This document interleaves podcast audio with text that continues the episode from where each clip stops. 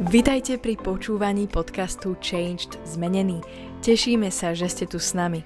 Veríme, že toto slovo prinesie požehnanie, zjavenie a Božiu moc do vášho života. Tieto podcasty robíme aj ako videá, ktoré si môžete pozrieť či už na YouTube, alebo cez sociálne siete Facebook, Instagram aj TikTok, kde nás nájdete pod menom Changed Zmenený. Prajeme vám príjemné počúvanie. Čaute priatelia, vítam vás pri sledovaní kanálu Changed Zmenený. Dnes chcem hovoriť o tom, ako si Boh vyberie kráľa v Izraeli. Boh si skrze Samuela vyberie Saula za kráľa nad svojim ľudom a je tam zaujímavý príbeh, kedy je Samuel pomazaný za kráľa, kedy je Saul pomazaný za kráľa Samuelom. V tomto príbehu je paradoxné a zaujímavé, že sa tam udejú dve veľmi silné veci.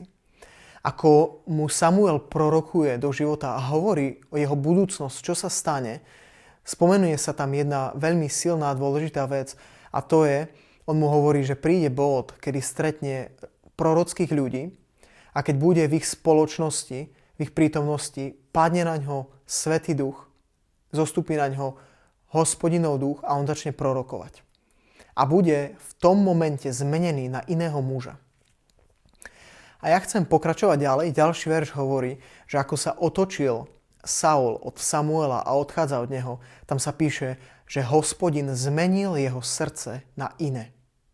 To znamená, ako keby sme to prirovnali k novozmluvnému znovu zrodeniu. Boh premenil srdce Saula a on sa stal novým v svojom srdci.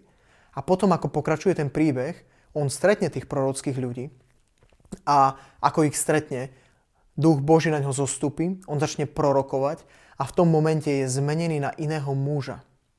Ako keby vidíme ten novo, novozmluvný príklad krstu Svetým duchom. Už tu v starom zákone. A ja ti chcem povedať, že Saul zažil to, že bol zmenený, že jeho život bol zmenený. Keď sa otočil, Boh zmenil jeho srdce mal znovu zrodenie a potom na ňo zostúpil Svetý duch, bol pokrstený Svetým duchom, môžeme povedať novozmluvne, a stal sa novým človekom. A aj napriek tomu Saul o pár rokov odpadne od Boha, prestane ho poslúchať a môžeme povedať, že proste úplne ide vlastnou cestou. A toto je reálne.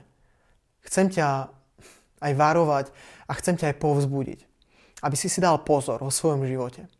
Lebo nestačí sa raz pomodliť a dať Ježišovi svoj život. Nestačí dokonca ani prijať Svetého Ducha a byť pokrstený vo vode a byť pokrstený Svetým Duchom. Toto negarantuje víťazný život. Toto negarantuje to, že ty jedného dňa budeš môcť byť s Ježišom. Ty a ja potrebujeme každý deň tráviť čas pred Bohom, v Jeho prítomnosti, na modlitbe. Potrebujeme, ako Biblia hovorí, práť svoje rucha, čistiť svoje životy od hriechu a chrániť svoje srdce, aby sme nemali natoľko tvrdé srdce, že sa odvrátime a pôjdeme vlastnou cestou a pôjdeme vlastným životom. Tak ti toto zo srdca prajem a chcem ti povedať, aby si skúmal samého seba, aby si nedal teraz len ukončiť video a nešiel robiť niečo iné, ale aby si sa zastavil, aby si sa modlil, a aby si dovolil Svetému Duchu hovoriť do tvojho života. Maj sa krásne. Čauko.